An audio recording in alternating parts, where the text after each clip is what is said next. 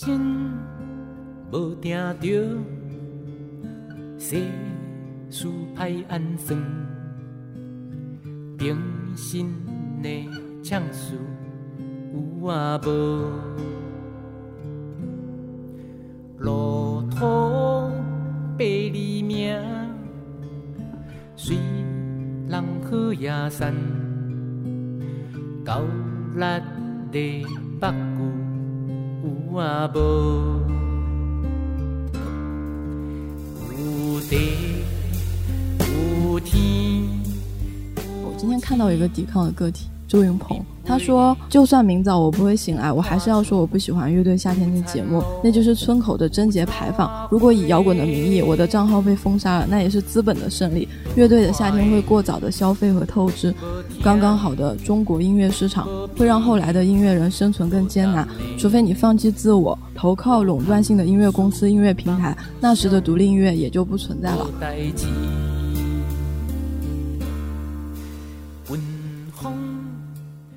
我其实觉得他们这个临场换一首歌，然后用一个非常戏谑的、非常无所谓的姿态，其实我认为是一件蛮积极和蛮好的事情，就是在于他表达了一种态度：是我知道你这个游戏是怎么运作的，可以不跟你玩，或者我可以来这儿，但是我还是按我的规则玩你的游戏。也就是导演或者灯光比较难受。对，其实后面还是节目组跟他们共赢了嘛，这整个就像是他们的一个表演。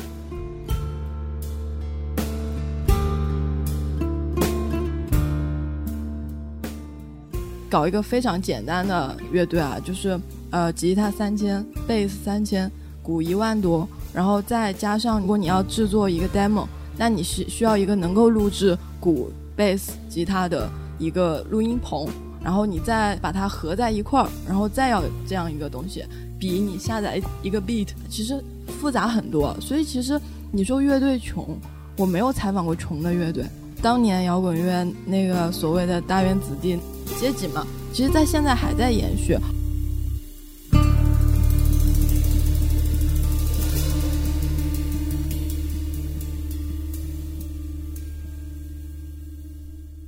大家好，欢迎收听不合时宜，我是孟尝。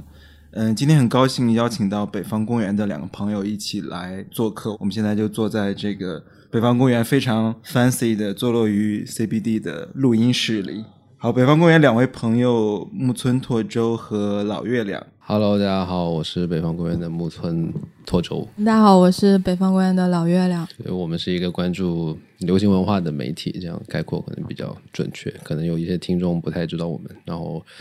在公众号、微博，或是我们也有视频内容，在 B 站，总之在内容平台上搜“北方公园”，应该都能看到我们的内容。就是这周末刚刚复更的《月下乐队的夏天》第二季。然后我也是看到北方公园推送，在这个五条人这个上热搜的同时，推出了及时推出了一个采访。你们是是你去采访了？啊，对对对，是我去采访的。啊，我应该是就是去米味采访的他们，然后大概就全程就一个小时四十分钟，然后嗯卡了一个点就发出去了，就卡在他们，但不知道他们会上热搜啊，当时。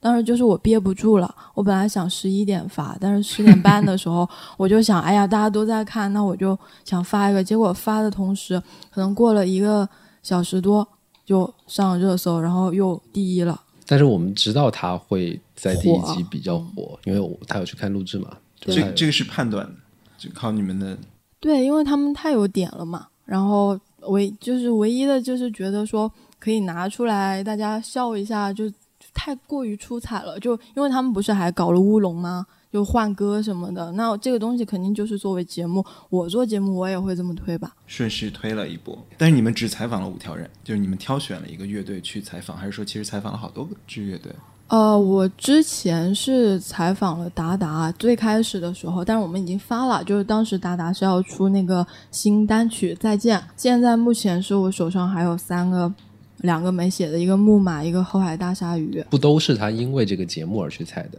就是他本来也关注就是独立音乐这一块儿，他在这儿写的就是乐队们。对，正好就是有节目就会想说敲一敲节目里哪几支，那提前采一采这样子。先聊聊五条人吧，就你在跟他们采访中，他们因为我也有一些朋友跟他们接触过，在广州，那他们给人的感觉其实就是节目中表现出来的那个样子，嗯，是吗？对，是是那样，而且，呃，其实那天我采访完，我还给我老板，我的老板木村拓周发微信了，我说踩砸了，我说这太难踩了。本来我们约的是两个小时采访时长，我到一个小时四十分钟的时候我就放弃了，我说我不问了，我说结束了，不在一个。频道上，我觉得是我文化水平不够的问题，你知道吗？就是大家不在一个话语体系里面，就是呃，任科会提到，比如说时间，他认为时间不是线性的，然后扯到水晶球，然后可能在描述他自己的创作的时候，他会到什么希区柯克，然后哦无法复述的一个文学或者电影作品，然后他引引出说他自己现在是呃相对碎片的写作这样的东西，但我没有办法在口语上复述他的话，也就代表着我觉得他有时候会觉得我不是很明白他，所以呃，当我问到一些常规问题，比如说呃你自己跟海峰现在的关系是怎么样的，或者是你作为创作者，你是怎么从个人走出来，然后描布外部世界的？其实这是我们比较常规的问题，但是他会说我跟你说不清楚，他说时间太短了，我们换个话题吧。嗯，他其实把这些严肃的问题消解掉了。啊，对，他会回避啊。我问到他城市跟乡村的问题嘛，因为他们有一首歌叫呃，在城市城市找猪，就是说我们在城市里面找猪，就是说一个我觉得是相对来说严肃的问题，但是很多媒体都会问。然后他就给我讲了一个故事，他说啊，我想到一个笑话，一个小孩问他爸爸说，城市污染这么大，为什么不把城市搬到乡村去呢？然后他就自己在那儿笑，但是我 get 不到。你说的这个场景，我想起来，就是之前有一期十三幺去采访张楚，张楚聊了一个小时天体物理。就是其实蛮多乐队的创作上的灵魂人物都会采用，在面对记者的时候，都会采用一种去消解掉，他不愿意跟你们这些所谓的知识分子或者媒体圈的人用一套的话语体系。他其实心里有，但他就不想迎合你，你想要预设的那个回答。对的，我觉得是蛮多这样，尤其是一些关于你的作品中的一些现实主义的讨论的部分啊。如果光直白的去聊你的一些什么反抗啊，对现实的抒发呀，他可能会觉得特别没劲，特别没意思。就是严肃就显得人特别可笑嘛，于是他们其实都本能的想要去消解以及抵抗这个严肃。其实从上一季的类似于新裤子，嗯他们这样的乐队这种状态一直蛮常见的，所以他经常去采访乐队，就是采着采着回来就就说：“哎呀，太砸了了，太砸了。你采访这么多乐队下来，比如说你可能每一次，就像你刚才谦虚的说，每一次都感觉搞砸了，那哪一个你觉得聊得特别顺？好像都在射程范围内，没有特别惊喜的，但是配合度不一样啊。就比如说达达配合度就很高，就我当时不是疫情嘛，他没有办法面采，然后我就像一个接线员一样，在我们会议室做了六个小时，然后分别给他们每个人做了一个多小时的单独的采访，特别像心理咨询。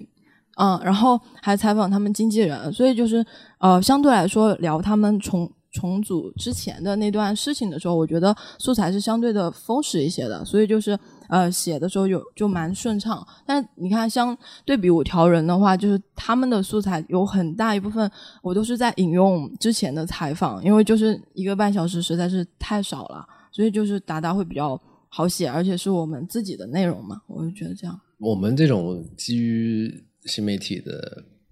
现在我们叫自媒体也不对，因为我们也不是一个人，有好几个人，但是是基于就也不是正统的媒体嘛，就是也没有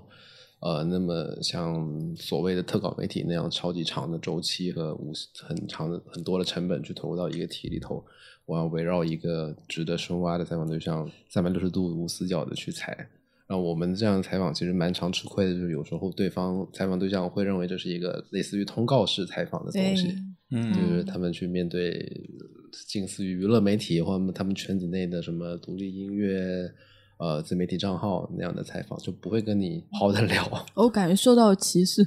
所以说他们防御感也特别强。比如说五条人这次就已经是安排了很多采访嘛，但其实是开玩笑了，但确实是很疲惫。包括我后来采了木马也是，就是他们会说啊，那是今天是是最后一个采访了吗？啊，我可以啊对就可以想象他们之前一轮一明轮。星对，那米薇也期待这样的足够的曝光量。对他需要这样的常规操作。嗯是除了五条人，还有就是重塑，嗯然后还有福禄寿，嗯，对你有采访福禄寿吗？没有还没有，嗯就好像就这三个乐队破圈了，或者说产生了一定量的话题。那当然最多是五条人，还有重塑五条人的这种戏谑和和解构，他的这种姿态跟重塑的那种高度的严肃以及追求准确，或者说有些人不喜欢的人可能觉得装叉，嗯，那这中间其实是是两种完全不同风格，但他们都出了圈，就是大家都觉得说很有意思。两种精英的姿态嘛，这都是精英嘛。呃，五条人没有重塑那个条件，但是他们其实从本质上来说，其实包括五条人的背景，他们自己家里面也是相对在小镇里面也是相对的好的小镇知识分子，重塑那个样子，那就是说啊，我希望提高你们的 level，然后你要来了解我的音乐，或者是我就是做这样的东西，就很明摆着把自己的那个阶级或者是怎么样摆在你面前了。区隔。对，然后但是五条人没有摆啊，但是他你看不出来吗？我觉得也看得出来。是，就是这个，我们待会儿可以聊。我觉得这背后有非常深的、深的脉络。就大家会觉得说，哎，五条人这样的姿态，穿个人字拖，是不是一种草根音乐？但是这其实是一个，我个人觉得是一个巨大的它的背后。那其实重塑，我觉得很有意思的一个现象。你们应该朋友中也有讨论，就是你们去年也去参加这个录制，今年也有去，所以说他们一直有讨论。去年这个节目火了之后，很多人说有些乐队。绝对不会来参加这个节目，因为瞧不上综艺，瞧不上这个娱乐至死的这套叙事，包括一些，尤其是一些地下乐队。其中，我个人身边朋友聊到最多的就是重塑，还有万青啊，这样他们说，哎，重塑绝对不会来这节目，看不上，并且来了之后第一轮就被淘汰，大家也听不懂。但是反而我觉得周六最让我惊讶不是五条人，是重塑，好像被人们接受了。因为重塑是个非常小众的乐队，某种意义上，不知道你们怎么在原本的那个圈层里面，其实也不算是特别小众，因为他们都音乐节压轴嘛，嗯嗯，所以还好。但是大家会有那种效应，我听重塑，我牛是呀、啊，是是可能听不懂，但是会去听，因为我们要了解说什么是厉害的东西。所以你说那是它的品类后朋克，那确实是比较难以没有悦耳性，然后或者是难以表达出非常明晰的意思。但是确实你要从另外一个维度来说，它又是受欢迎的，因为它不一样，而且。重塑它是摩登天空的嘛，摩登天空的海外的推广其实重推就是重塑，所以他们还有海外巡演的背景是傍在身上，那那我觉得不算是特别小众。但是我、我们有之前有聊到说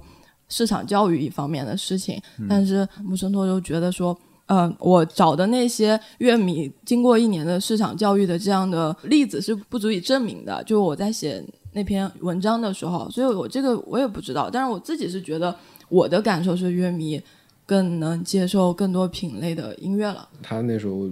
参加完两次录制回来，他说感觉乐迷们就是比第一季的现场乐迷们欣赏的水平好像提高了，或者接受度好像打开了。相对来说，第一季可能要他在现场的感觉就是可能要大家更趋同一点和比较没那么好的品味，可以这样说。喜欢土窑，喜欢土窑。怎么定义？我觉得这个很有意思。怎么定义他们喜欢土窑，或者说怎么定义土啊窑？，我这是开玩笑的，但是是土窑就是嗯前八小节是一个非常平稳的节奏，然后你慢慢的铺垫一些东西，然后夸给一个高潮，然后大家就蹦起来了。从音乐上是这么说的，然后从文本上来说，就是你会表达，哎，就是那个嘛，没有理想的人不伤心。但彭我感觉很多人被黑了。彭磊自己就是这么说的、啊，他说：“哦，我可能一三年之后我走入了黑暗时期，因为我开始玩土窑了。嗯他其实完全明白的，就是我们有一个前面的铺垫，然后有一个非常像公式燥和模板一样的燥的高潮，对他按照那个公式写，然后你再带一些有稍微有情感一点的东西，然后嗯明晰的情感，那就是土窑。土窑其实现在也不是一个污名化很严重的词了，就是在就是已经是一个细分流派了。他在玩弄或者说迎合你的情绪，他知道他让你升的时候，你就会升上来，血液就会往上涌，然后肾上腺素就会冲击，然后会觉得你会想起一些关于关于理想、关于伤心的这些东西，于是你就嗨起来了。所以说，我们可以这么理解嘛？你感觉新裤子就是这个典型的代表吗？他们只有那一张专辑就是更明显一点，但之前的还好。我试图去从比如说土窑跟嗯跟重塑的对比。那你刚才说到有一句很有意思，说重塑对于所谓圈内或者说人认为是高级的、是牛逼的，怎么理解这个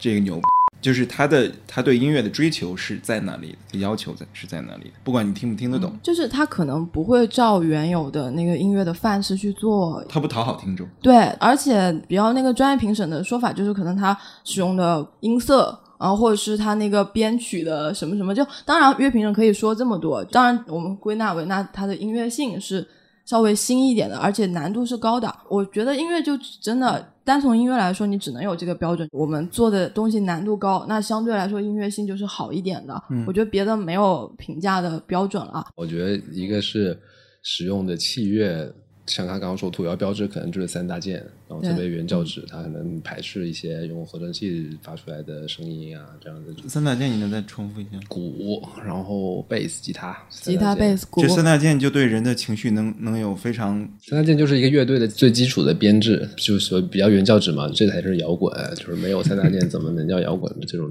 状态嘛？那如果有的人他。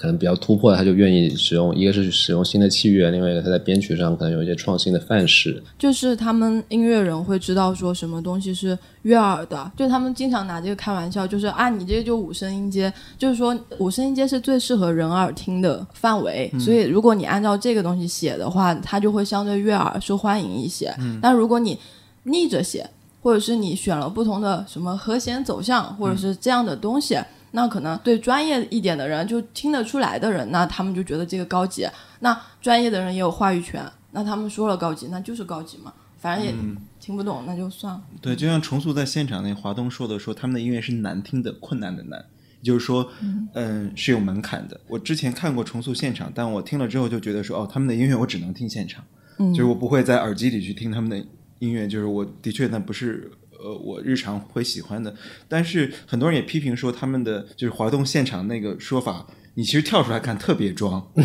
是就是可能就装过了。但是其实这是一个嘲讽严肃和嘲弄或者说反感精英话语的时代，但反而他们的话语没有引起的效果好像挺好的。但是我个人。欣赏的一点对于重塑，就是说它展现出来一种态度，是说专业的事情是有门槛的，任何领域都是一样，不是谁都干得了的。我是欣赏这种态度，但是他设立的那个 bar 也是特别壮。我其实到现在我都没有看这一期节目，我的猜想是，尤其在现场这一季的嘉宾是张亚东还有大张伟，我猜测就是在这些比较。嗯，大家可能感觉就是像大张伟太虚无啦，太犬儒啦，或者太消费主义了。然后包括马东这样的商人，然后周迅好像也不是一个认知中音乐素养很高的艺人。然后在这种反差之下，如果重塑的那一番话就是说音乐是有专业门槛的，它的正当性被台下的就是嘉宾们反衬的。很好，我看这个就是我有一个感受，就是说，包括看到一些一些乐队，好像他们的乐迷，包括尤其是一些小众乐队，乐迷有一种矛盾心理，就是他不希望他们太火，因为他知道火了之后，你要 fit in 这个主流的话语中去，然后同时可能要做一些妥协和改变，甚至他们说，我不希望这个。傻叉们也喜欢我喜欢的这种乐队，但同时他又希望他的乐队改善一下生活。你出圈之后，或者说本身像这样的电视文化这些非常具有话语权的视听媒体平台给他们进行曝光之后，他们的确接到更多商演的机会，可能挣到一些钱，把一些之前出不了唱片出掉。希望他们改善生活，这种矛盾的心理特别明显，是不是？但是我观察的乐迷可能是比较稍微深一点的乐迷吧，他们好像还会去乐队的评论区 Q 说你们怎么不参加月下，然后或者是希望自己喜欢的乐队参加月下。嗯，这种事情应该是在去年会出现的更多。原本的那一批摇滚乐迷，他们会希望说那。你们上去，你们就不摇滚啦？你们变了，然后或者是我们这些喜欢摇滚乐的人跟那些饭圈的不一样。但是第二季的时候，好像这东西都被淡化了，没有太多人会站出来说这个。我的感觉是，受众们可能已经默认了，就是所谓的青年流行文化或者青年亚文化在中国的发展就是遵循这个路径，不可躺平了，就是躺平了，不可打破。就是你先在地下有一个稍微萌芽期，有这样一些舶来的东西。呃，影响到一小圈层的人，然后对应国外的话，然后是漫长的成长期嘛，就是可能以数十年计，的成长期，任何品类，脱口秀、hip hop、摇滚乐，嗯漫长成长期，然后才到二十一世纪，有了新的媒介，互联网帮你做成一些大的节目、大的 IP 去影响人。在中国就是萌芽期，然后大 IP 期，就是直接到嗯给你综艺挖出来的阶段。我觉得摇滚乐可能相对还好啦，就是有那么二三十年的在中国的发育的阶段。那其他一些品类，尤其像比如脱口秀，它可能在中国才落地六年五年就。一下子就通过综艺节目的方式给它抬了几个量级的速度去发展，然后就必然当中的矛盾跟你平稳发展中自身的矛盾是不一样的嘛，就不一样的严重性。但是现在就是受众们好像就是，哎，好吧，来吧，综艺肯定是要做的，反正 票价要涨了，涨就涨吧。对，嗯肯定是要做的，那就在这个浪潮中躺平。对，我觉得要么，我觉得乐队也也可能有这种刚才前一个话题说的，有一种心态的转变，就是一开始觉得前几年还不是这种所谓垂直类的类型的音乐节目，现在可能是更广泛的，像什么《我是歌手》啊那种。什么中国好歌曲？对对对，那种其实就开始有类似于什么宋冬野、马迪这样的人上去火了嘛。然后其实那个时候大家还是有一些抵抗的，对吧？那我我小众，但是我今天看到一个抵抗的个体，周云鹏，对我要跟你们分享一下，但我还没想明白。哦你也看到是吗？没有，我没有看到。我喜欢周云鹏。对，他说，就算明早我不会醒来，我还是要说我不喜欢乐队夏天这节目，那就是村口的贞节牌坊。如果以摇滚的名义，我的账号被封杀了，那也是资本的胜利。乐队的夏天会过早的消费和透支，刚刚好的中国音乐市场。会让后来的音乐人生存更艰难，除非你放弃自我，投靠垄断性的音乐公司、音乐平台，那时的独立音乐也就不存在了。然后声音碎片还在下面留言说，中国摇滚乐早就名存实亡了。反正就是圈子里面小波浪嘛。然后丁太升回应了一下，然后我认识一个媒体叫摇滚地狱也回应了一下，大家就是支持乐队夏天的意思嘛。对，我觉得，我觉得周云鹏个人会抵抗下去，但是他就像刚才木村说的，那可能圈子中的绝大多数人也看到了说。包括受众接受的水平也在那里，那你要把音乐做下去，可能要有一些，或者说值得讨论的是说，不是性质上改不改变，而是说是否能接受乐队的夏天这样的改造和翻译和包装。对，就有时候你可能你作为个体，你选择不去参加这个节目，现在对你来说，你不去参加，不仅是 missing out 而已，你不仅是没有得到上升的机会，反而是你会就是因为有一个强烈的聚光灯去把特别头部的东西给拽到一块儿了之后，你这些长尾的消费力量会被集中到那一块去。属于你原本的，比如你原本有一百个听众、一千个听众，很少，但是每个人给你花一些钱，让一年可以好好创作。现在可能他们有可能这些常委的受众会被集中到那个聚光灯底下的那些大乐队上去，所以反而会侵蚀掉中小乐队的一些生存的空间。所以你不去，不仅仅是放弃那个机会而已，而是有可能会被拿走一些东西啊，被推走，主流吞噬更小众的空间。呃我有一种矛盾的心理，就是说，像米未制作这样的节目，它其实在客观上增加了人们对于音乐的理解和包括一些小众乐队的能见度。嗯但是它当然背后的与魔鬼的交易，所谓你要付出的代价是，其实这样的综艺它要把你身上一些不太和主流观念和趋势，甚至包括道德价值观的一些东西给你剪掉。嗯剪掉那些刺头的、刺耳的，或者说观感上不太符合主流价值观的东西，它给你剪掉你的语义之后，把你、给你化个妆，打包一下，再送到非常广大的所谓这些视听电视就是电视文化的这些受众面前。那现在的问题对于包括周云鹏、小何这些人来说，就是说你接不接受这样的剪刀手？嗯其实本质上他把你一些那些对刺耳东西剪掉了。对，对他们来说，可能没有，也没有这个必要。确实，我干嘛还需要去交换这个去获得一些？而且很多人喜欢他们，也是因为这个是。中国孩子。是没错，就是所以他相当于要放弃他的艺术身份，他的一整套他对于音乐艺术的认同，嗯那他他就不再是周云鹏了。所以说，我觉得这个可能每个人这个点不太一样，就周云鹏这样的人，他没有办法。虽然我没有没有看第一集节目，但我看了五条人的那个片段，就是他们的一些发言啊，他们的表演。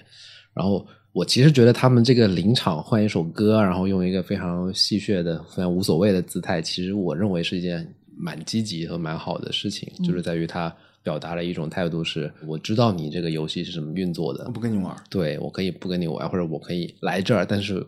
我还是按我的规则玩你的游戏。我保留一点点。是吧对对对，那同时这个它有影响很多人吗？其实也就是导演或者灯光 比较难受，但是其实你从后续效果来看，其实对，对，其实后面还是节目组跟他们共赢了嘛。节目组虽然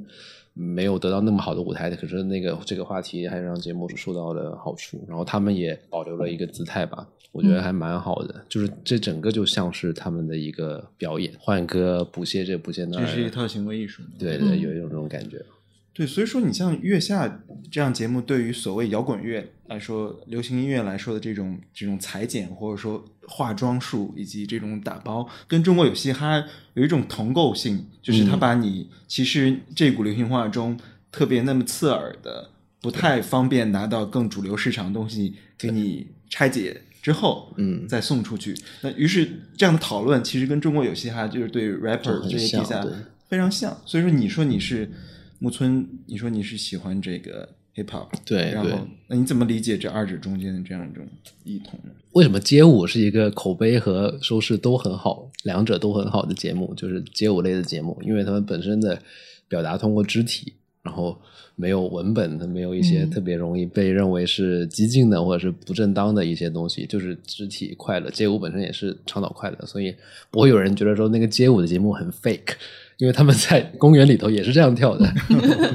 对然后，但是任何涉及到语言、文本内容上的节目，不管你是乐队也好，你是说唱，你是 stand up comedy 单口喜剧，嗯都会有这个问题啊。那就是对，所以说最终你落到现实中，就是这些所谓人们感觉无论是或者说边缘，或者说带有批判性的流行文化，到了国内语境下，都是一个删减版。对，哎，说唱和乐队不一样，就是在我上次跟他说我说，们还 battle，我上次跟他说，说唱跟乐队不一样的就是，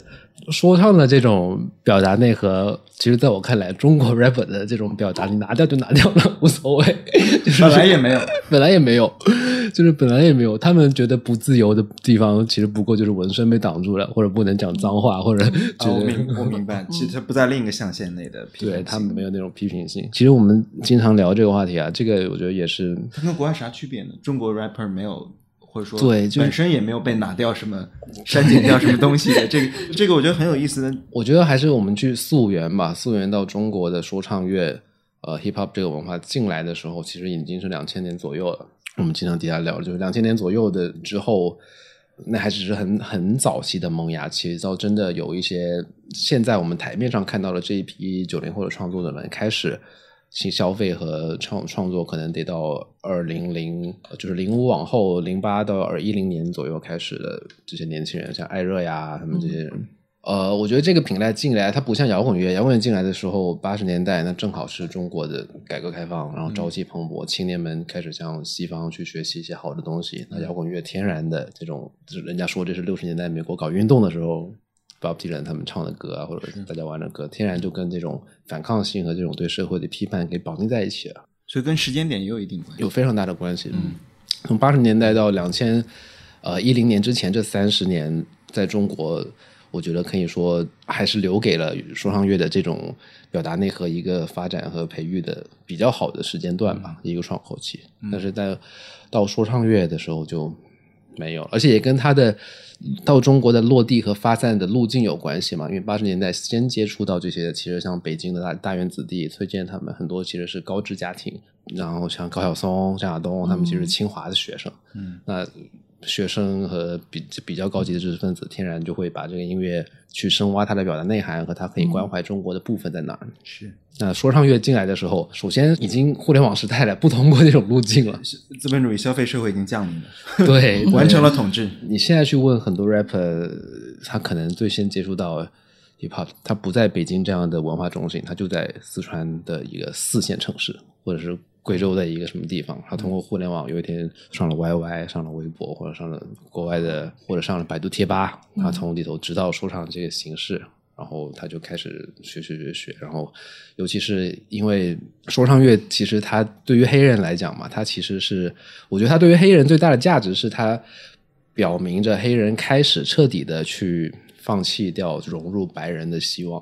在文化上融入白人的希望。让我建立起自己的一整套话对语对对对，这一套体系，因为在那之前五六十年代的时候，像我们比较著名的黑人唱片公司 Motown，它推出那些特别当时很畅销的唱片，但是那些唱片主要是把呃灵魂乐就是以一种 keep it simple stupid，就是把它简化洗脑，然后去打入白人市场的方式去取得它的巨大成功的。但是这个东西就经过后来其实六十年代末的民权运动的高潮期，然后黑人像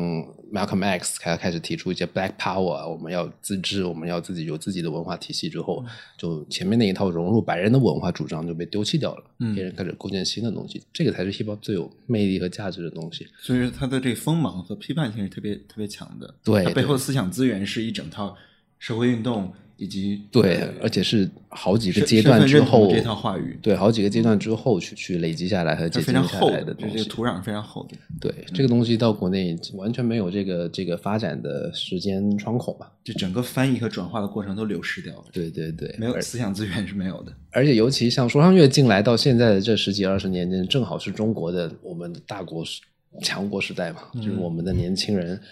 非常有自信，他跟 他跟比如说七七零后或者八零后的中国青年的那种自信还不太一样。七零后八零后年轻人可能是开放学学习，对现在就是自信，对，就是大陆自信。来学习我单一的自信。就是就是厉害，对，就是你刚才说说的这个脉络非常有意思，其实呃可以用一句没有办法展开的话总结，就是说，呃，国内的摇滚乐至少是八十年代的孩子，嗯，他的承接的思想资源是八十年代，对，他所以说他在无论校园民谣，包括摇滚乐的萌芽，为什么九零年代对，包括像什么像那时候的北京文学、王小波，其实这这一套东西是一个体系八十年代的孩子，而而这些可能是奥运之后的孩子，对对对。零八年以来的零八后的孩子。叙事，我还想补充一下，就刚听他说那个大院子弟那个嘛，其实我现在的感受是，当年摇滚乐那个所谓的大院子弟那那一套东西，就阶级嘛，其实在现在还在延续。我那天听了一个，你知道搞一个乐队最基本的成本是什么多少吗？他连是吗？对，就是搞一个非常简单的乐队啊，就是呃，吉他三千，贝斯三千，嗯鼓一万多，然后再加上你要需要，如果你要制作一个 demo，、那你需需要一个能够录制鼓、贝斯、吉他的一个录音棚，然后你再再把它合在一块儿，然后再要这样一个东西，比你下载一个 beat 其实复杂很多。所以其实你说乐队穷，我没有采访过穷的乐队，真的。就是他们那种穷都是资本主义的穷，就是我想穷，对，就是我不靠家里，虽然我家里很有钱，我不靠家里，我吃泡面，但是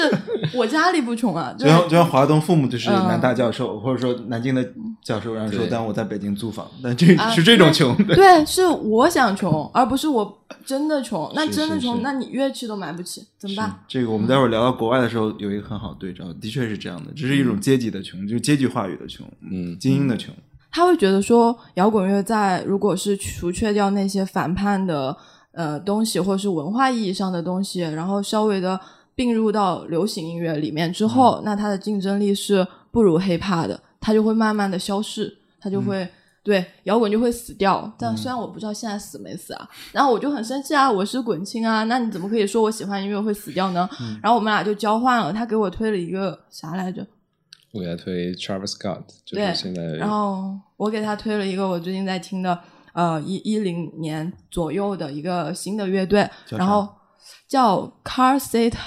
Headrest，然后那个音乐十三分钟，他给我推的三分钟，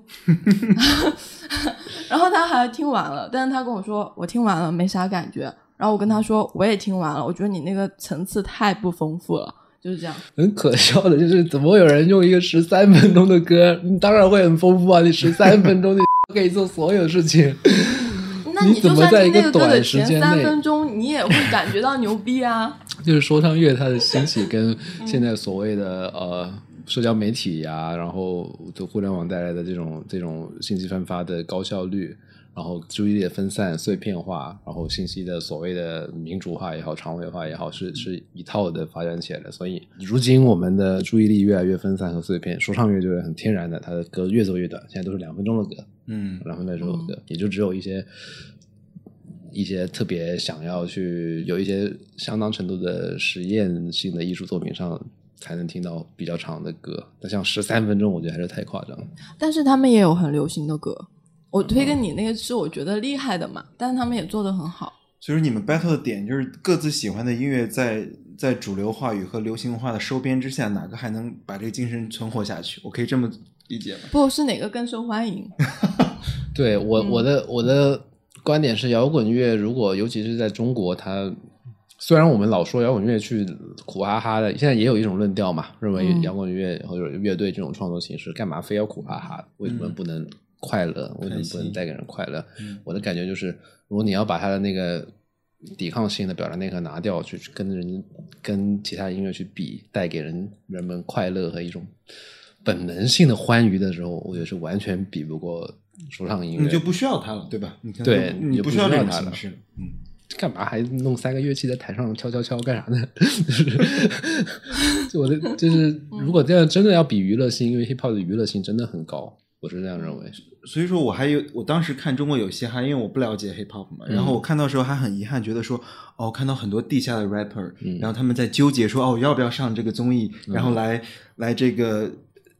包装一下我的这种这种批判性，然后去去迎合这么、这么一个综艺节目。我当时还很遗憾说，哦，是不是中国的这些特别批判、特别叛逆、特别独立的 rapper 都被这种商业话语收编了？我还很遗憾。所以说，按你来说，就是没有什么可以失去的。没有，也不能说完全没有嘛，肯定会有零星的有一些。比如说 Guy 他的转变是特别有标志性的，很多人对在讨论。对对，但是如果要从所谓我们从知识分子阶层的所定义的这种反叛性去看盖的原本的作品，你也找不到这是我们就是这个阶层要的东西。就是你从盖以前，他就是模仿那个社会底层，拿一些砍刀，然后绑个头带，穿个背心，然后说我卖女人，对他绑了几个女人卖去妓院，类似这样的这样的叙事。那本来也不就是你找不到你要的那个东西。所以说，那你怎么理解像像 hip hop 文化中这些所谓粗俗的叙事？比如说，很多人刻板印象对 hip hop 来说就是说，哎，我我努力，我我要拼搏，然后同时呢，我被可能被被瞧不起，但我要有一天向你证明，然后我要不喜欢我的呃女人要向我转过头来，我要有像金链子，我要挣钱。对，我觉得理解这种叙事。啊、我觉得我们还是要追溯到那个时代的，就是黑人刚刚去构建自己文化自信。我们很难想象他们经过了多长的时间，四百多年的黑人历史，他可能有三百年就在当奴隶，然后从奴隶解放出来，一九一就是十九世纪的八十年代。奴隶制被废除，南北战争废除之后，又有一个七八十年的所谓吉姆克劳法案的种族隔离的时期，就是他虽然法律上不能你不能当奴隶了，但是他还是没有把你当正常人对待。嗯然后后面还有很长时间的通过司法，像林瑶之前在那个那个湾区文化沙龙的那一期分享，嗯我老推荐，就是你们讲的很详细。还有通过通过看似在打击美国的毒品，实际上是在事实上打击黑人的这些政策嗯的举动，就是你很难想象黑人们。就是这个这个族群受了多长时间的系统性的委屈和压迫，嗯所以当他们尝试去构建自己那一套文化体系的时候，他们有很强的决心。我这一次 for real 的，我不要跟白人的文化在一起了，我不不能成为那个 Uncle Tom，我要创建我自己。所以他们开始从语言开始，从俚语、口语表达，他们不再去把他们头发拉直，他们把它变成爆炸头，变成脏辫，然后去用一些很街头的。可能很宽松或者破破烂烂的衣服，然后穿一些球鞋，就是，嗯，如果我们脱离掉他原他的那个长久的抗争的历程的去看的话，也会得出一个怎么这么粗俗，或者是这样的这样的判断吧。但是你结合起来，你就非常能理解了。对，对我我就非常能理解，就是这就是他们展现出他们要跟主流的白人中产所定义的美国文化去割裂的一种手段和方式。所以他们确实每次都会冒犯到我。我觉得每次我看到是什么什么，我要抱个大妞在跑车上，我就我就没有办法享受那个音乐。呃，当我就有性别意识对我人没法是真的是听，对吧？因为我是真的是听不来 hiphop，当然，嗯，各自嘛，审美嘛，各自的音乐审美嘛。所以说，我想问嗯摩登天空的这个前员工，就是从行业来看，像就是他们就说乐队出圈后生活能改善一点，所以说现在乐队究竟在这个现现在的这个音乐工业中处于怎样的状态？就是说乐队是不是真的就是挣不到钱？因为大家知道，我们都可能都是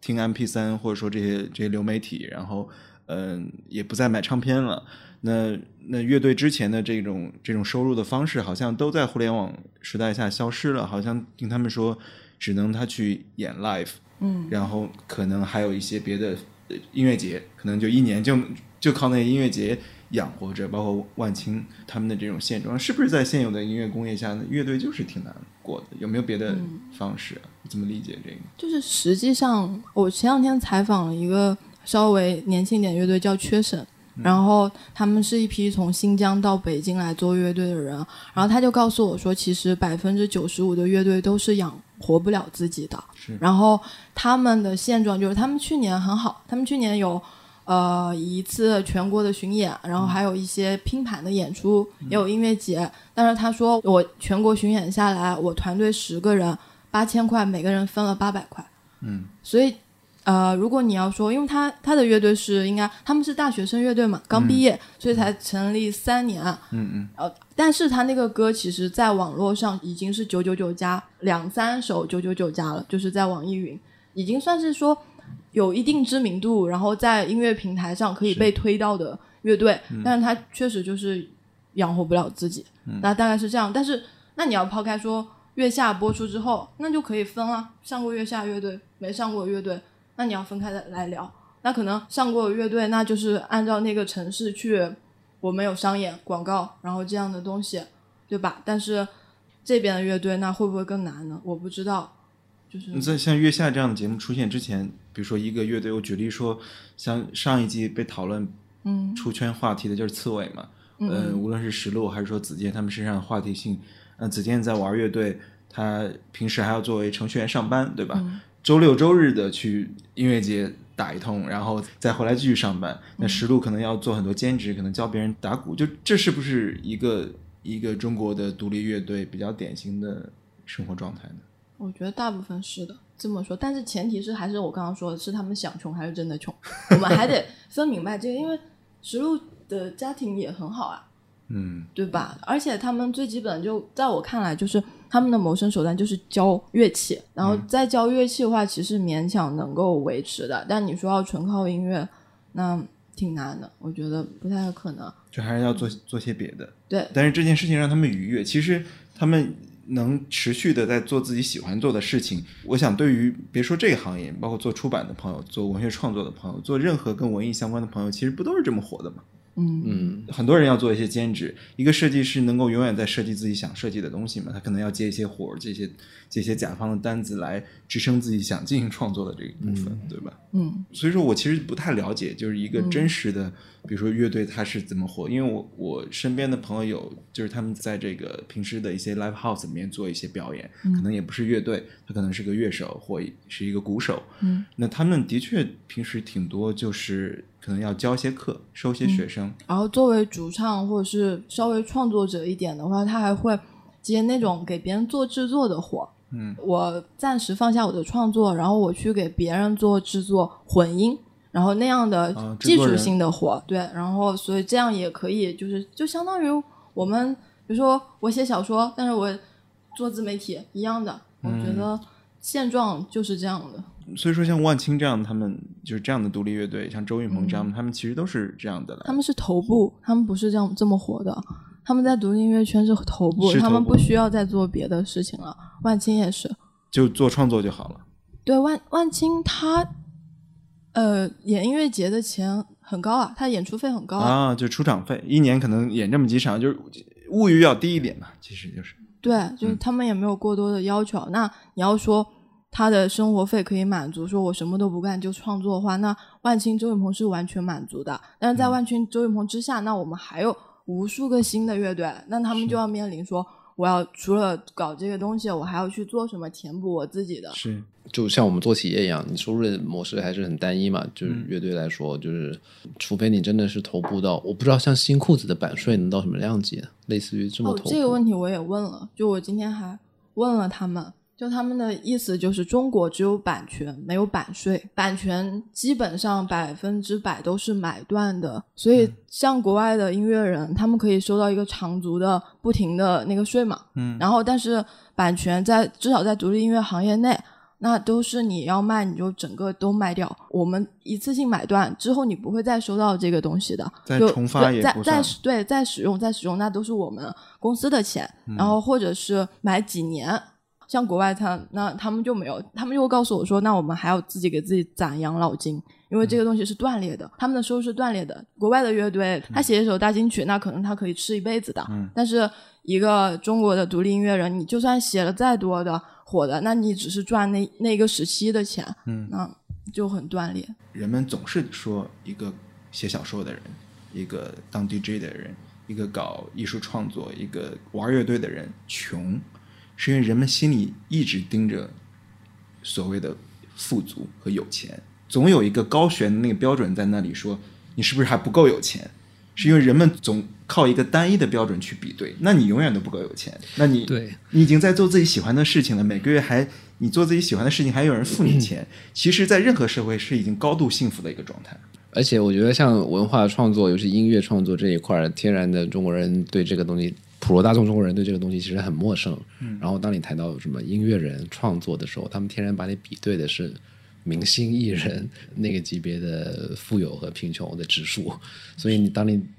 当他们看到一个节目上像子健这样最头部的几个艺人之一的时候，竟然还在打工，就就是难以置信。这就是你的命运，就是当你做自己，呃，你内心深处最热爱的事情的时候，你不说我我为了挣更多的钱，我去一个公司上班，或我去 compromise 一些一些事情，我或者说我就放弃自己的梦想，放弃自己热爱做的事情。你不做这样的事情，你当然要在经济上做出一些妥协，因为你在做自己喜欢做的事情。你难道说我一边做文艺，嗯就是所有，所以说人们不应该抱怨，或者说有些音乐人自己抱怨，觉得说自己特别惨，然后或者说公众觉得他们特别惨，本质上还是眼睛里只盯着一个月亮，这个月亮就是公众认知里的主流的成功，或者说其实说白了就是钱。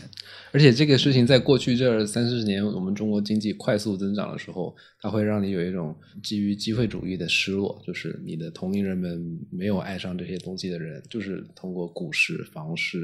然后炒币、互联网创业，确实是实现的一个、没有坐上风口嘛，就是你说我为什么没有挣挣到足够多的钱？你做的这行就不该挣这么多钱。对就说难听点，你放眼全世界，道理是非常简单，没有太多复杂的东西，你就不应该挣这么多钱。你挣这么多钱，你应该从一开始，从你热爱的事情的青少年决定选择你的一生的方向的时候，就不该选这个赛道，你走错了地方，对吧？说。你挣了大游艇之后怎么做创作？告诉我，嗯，这个我们都可以聊到周杰伦，对吧？就前一段时间有人反思说，我作为周杰伦的歌迷，然后我心死了。一个九零后歌迷眼中的周杰伦，说他当初那些他真正从起于微时的那种创作，跟他后来现在整天一堆游艇的意象，身边一群美女，一群哥们儿穿着夏威夷衬衫的那种意象，就是他整个有钱和有了话语权进入头部之后。其实就是创作的资源的枯竭，就他接触不到那些真正给他灵感的生活，先进入后现代。对，所以说，所以说这个其实，嗯，我刚我刚才刚才想想说的，就回到我刚才说的五条人，嗯，比如说昨天我看张小舟发了一个他在看齐泽克，哦，我也看到，任哥在看齐泽克是吧？我相信他看书很看书很杂，对。那我觉得我很个人不喜欢的一点就是说，当你看到一个做文艺的人或做创作的人，他在读书，你就说哇哦，他很爱读书。包括 这个节目里面展示这个重塑华东在看一本书，制造音乐制造音乐。然后我我就觉得说，你为什么要强调这件事呢？一个做文艺的人，你你不看书，你干嘛？你平地起高楼啊？你的你的思想资源和你的你的输入的信息量来自哪里？就我就想就 randomly 想到这个之前那个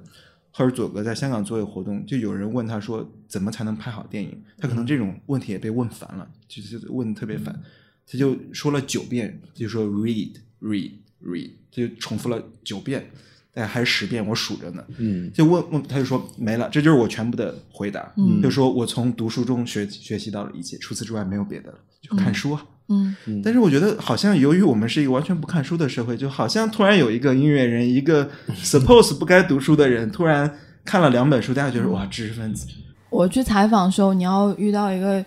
头脑接近知识分子的音乐人、乐手，还蛮难的。就是在中国的环境里还是蛮难得的，尤其是我觉得齐子克这种跟制造音乐还不一样，制造音乐可能就是一个还是个台版的，我看那个，就我觉得那些我很不喜欢这个背后的这种氛围，就是说，哎呀，再看齐泽克还是个繁体，而且他那个话也是，我跟任科说他上热搜了，但任科在看书。对，就是 这个姿态性让我特别不喜欢。其实咱们看九连真人也好，去年走红的，今年的五条人背后有一种共通的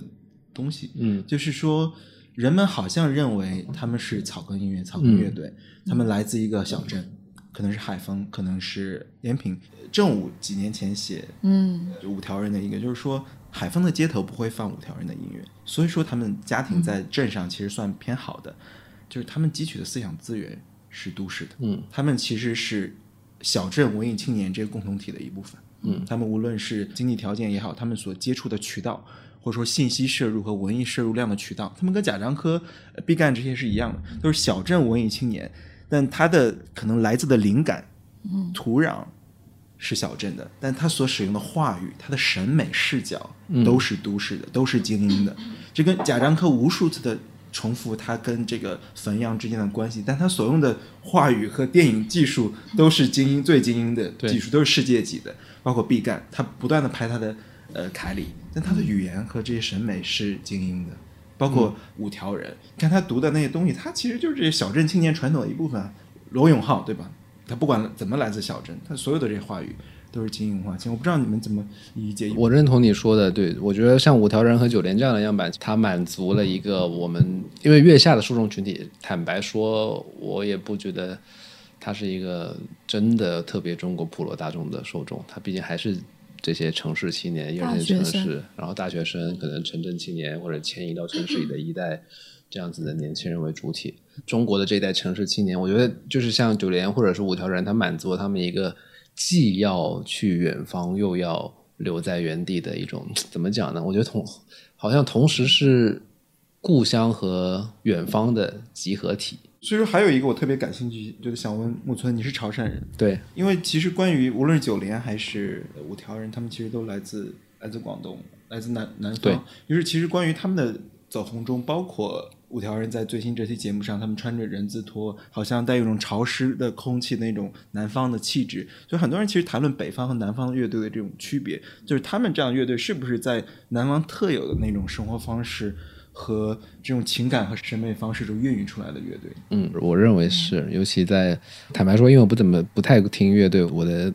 就是音乐审美太有局限在 hip hop 上，然后我也对他们他们两家的他们两个乐队的音乐不太熟悉。但是我看到那个五条人那个叫什么啊任科，我看到他的形象，你们俩名字都一样，农村拓哉，农村拓哉啊，他是 农村拓哉。农村拓哉我。看他的形象，我一下子就是啊，就是可能我我没有去过海海丰啊，就是海丰也算是接近潮汕的一部分。有时候的一些讨论里头会被纳入潮汕，但其实它也不算潮汕。但是他的这个形象，在比如说在广州，我在广州长大，广州的城中村里头，很多进来这个城市的一代的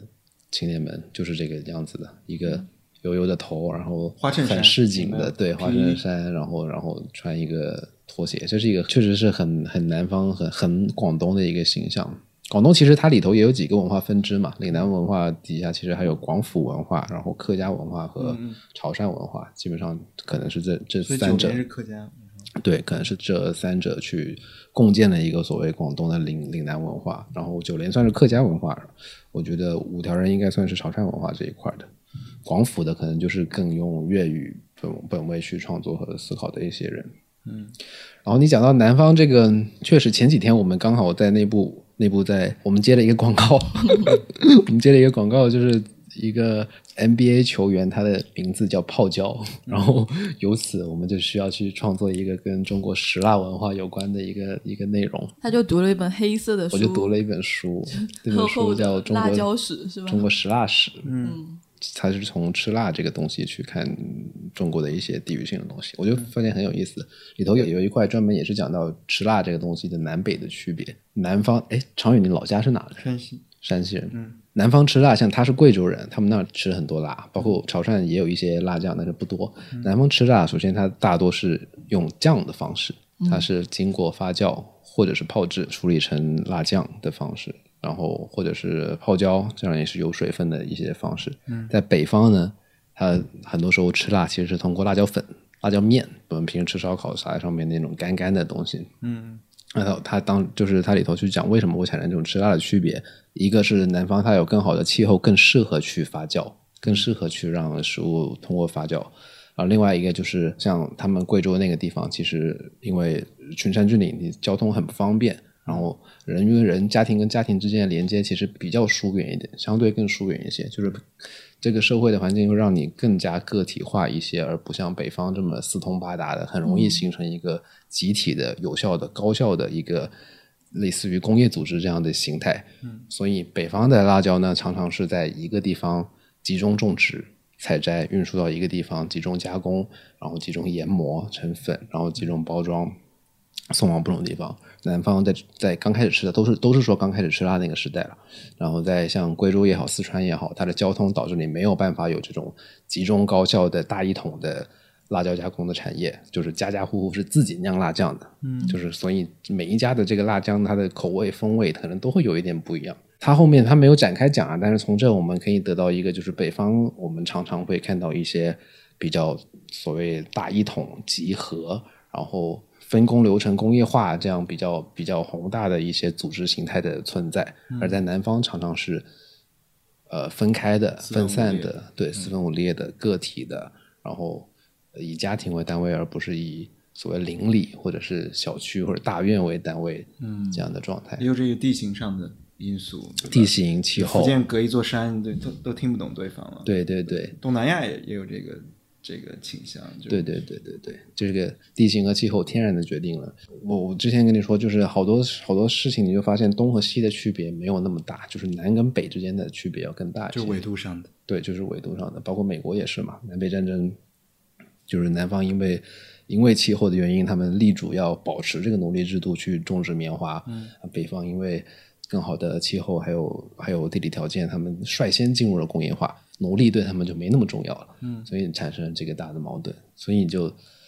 就是我觉得，就是很根本的来说，就是纬度、地形，然后气候这些东西，就决定了你的当地的社会的一个文化形态的最初的雏形。所以像就是慢慢流传过来吧，可能就地理决定论研究这个，就是说你一个东西一个发明从东西两边传传，呃，非常方便，就是一马平川，呃，传播过去，但南北之间又传不了，因为你这个不适宜，不适宜，就是纬纬度因素。对对对，所以也就是我们是今天身在北京去观察五条人或者九连这样的乐队，会觉得他们那么有风格和那么有风味，那么不一样的一个，而且他们还是来自一个地方的，他们都不太一样。嗯，来自都是来自广东的 是吧？其实差别非常大。对，其实他们都不太一样，这就是对。前两天我看那个写。呃，就是东莞图书馆那个是，然后呃有一篇写，他说你进入东莞之后，火车站出来，你就感觉你就换上人字拖，然后就消失在这城市里了，并且没有人管你穿成什么样，那就大家的一个人字拖一个短裤就在城市中溜达，然后晚上还有个夜宵什么的，就跟北方整个这个气质又特别对，特别不一样。还是地理位置导致我们那边其实就是贸易会比较比较早的兴起嘛，就是关于贸易做生意这一套去。去收获你的成功和你在社会里的攀爬，不像北方更多的可能公务员家庭啊，这样会考量会比较多，或者铁饭碗国企这样的考量会比较多。那就我们那边也就大家的这种对政治议题的淡漠和对政治生活的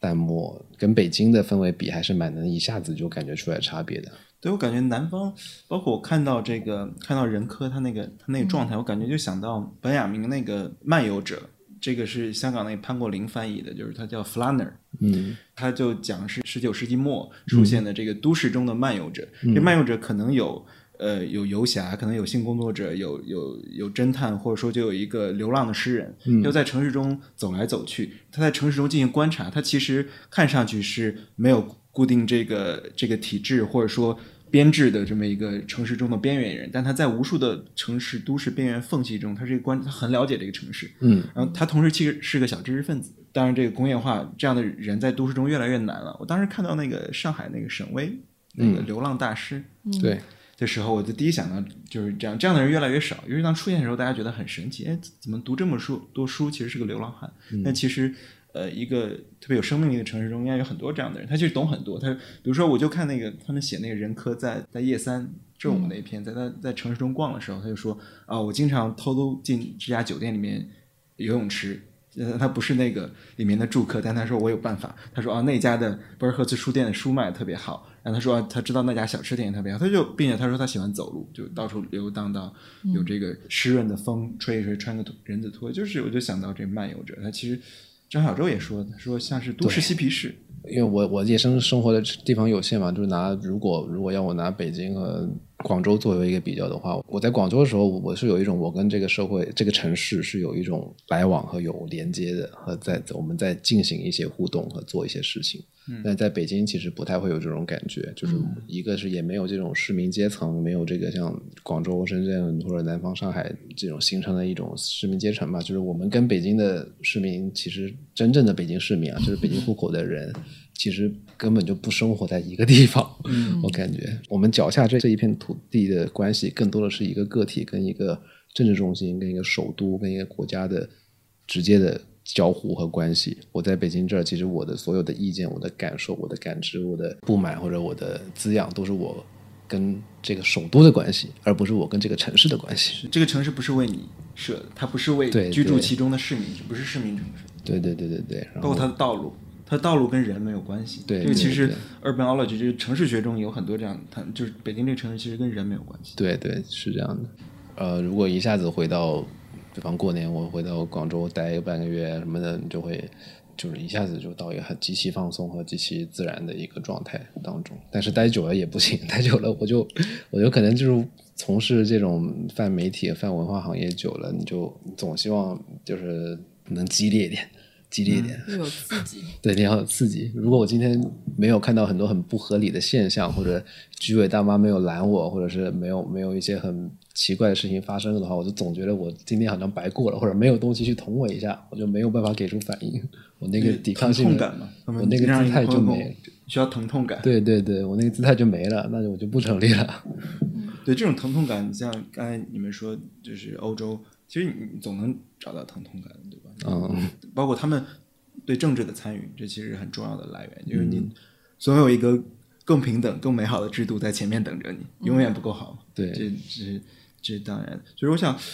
最后我我个人有些挺感兴趣的，就是说，请教老月亮，资深的音乐 音乐行业从业者，女乐评人，就是我们有那么多其实引起热议的现象，就或者说超出音乐话题的现象，比如说窦唯是个经典的。社会话题，朴树，嗯，就你怎么理解这样的？就人们好像在哀叹他们的，无论是淡泊名利，还是说他们的这个所谓的出世，对出世或者说惨状，人们觉得说啊，你没有，其实你应该混得更好一点。我可以先问你一个吗？就是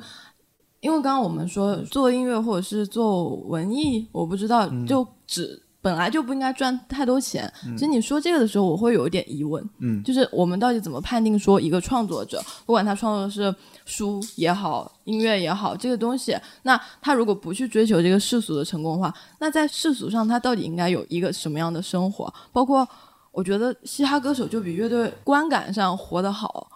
所以这个东西他们到底应该有一个什么生活？现在的状况就是，要么会觉得说朴树跟窦唯他们应该。被封神，他们应该会像一个，比如说大学教授，或者是怎么样，有那样一个更高级的生活；要么就是觉得说啊，你们就是二流子，社会的蛀虫，就要么很高，要么很低。所以他们到底应该是一个怎么样活着的状态？我其实不知道他们应该怎样活着，就是我个人作为外行理解，我觉得他们已经是很成功的音乐音乐人了。只是还是回到我们刚才其实说过的，只是大众要把他们。挂上神坛，或者说供在那个说，哎，你明明可以活得更好一点。什么叫好？不就是更光芒四射、更显显现、显而易可见的、肉眼可见的有钱和和这种和有名气及主流意义上成功，每天都在电视上看到你。那其实他们是非常成功的音乐人，他们所获得业界的资源，或他们其实维持自己生活的这种或持续创作的这种资本，他们就窦唯其实就看明白了，就他其实过得挺好的。啊，对。但是大家只是觉得，哎，窦唯好像不应该坐地铁。所以说，我觉得还是，呃，人们这种单一的想象，对于人生可能以及人生状态非常非常原始和粗糙的想象。所以说，我觉得像他们这样已经很头部了。其实你之前也说过了。而我说的就是说，很多音乐人不应该太有钱。就是说，其实绝大多数人都没有这样的机会。就你无论是天赋也好，或运气，绝大多数运气也好。他就喜欢这件事，他就一直做。他可能偶尔在一个呃俱乐部里面有一个演出机会，一个 live house 可能演一场，但他终生都不会是一个在欧洲上什么 MTV 上像这种成为这样的音乐人。像朴树他们出了多少专辑，他创纪录的专辑，他就是做这件事儿，然后平凡的活着。啊，那我知道差异在哪儿了，因为我们之前的那一代相对老一点摇滚人，他们是听打口袋过来的，打口袋能到中国，那意味着说他们听到的都是商业上很成功的摇滚乐队，所以他们潜意识就觉得摇滚明星嘛。大家都觉得摇滚明星应该是绑在一块儿的。那如果我要做一个 rock star，那我肯定是首先要 rock。但是确实，你看我们听的那些，比如说绿洲、CoPlay，、他们到现在也是商业上很成功啊。是是而且在在嘻哈来之前，对吧？就是他们会觉嗯得在披头士那个年代，然后到后来延续到什么 David Bowie，就是他们是一个非常。火热的一个文化现象，你哦明白吧？就是他们已经，我可以保持我的艺术创作，但是我同时也是一个非常火的人，然后们背后可能是整个工业的高度我可以带动潮流，对、他们，他们是会对超这个级巨星。对他们对这个东西有幻想，我是觉得是但有人说科本死之后就没有超级巨星，九四年之后就最后一个摇滚明星死掉嗯了，后来的其实都是那些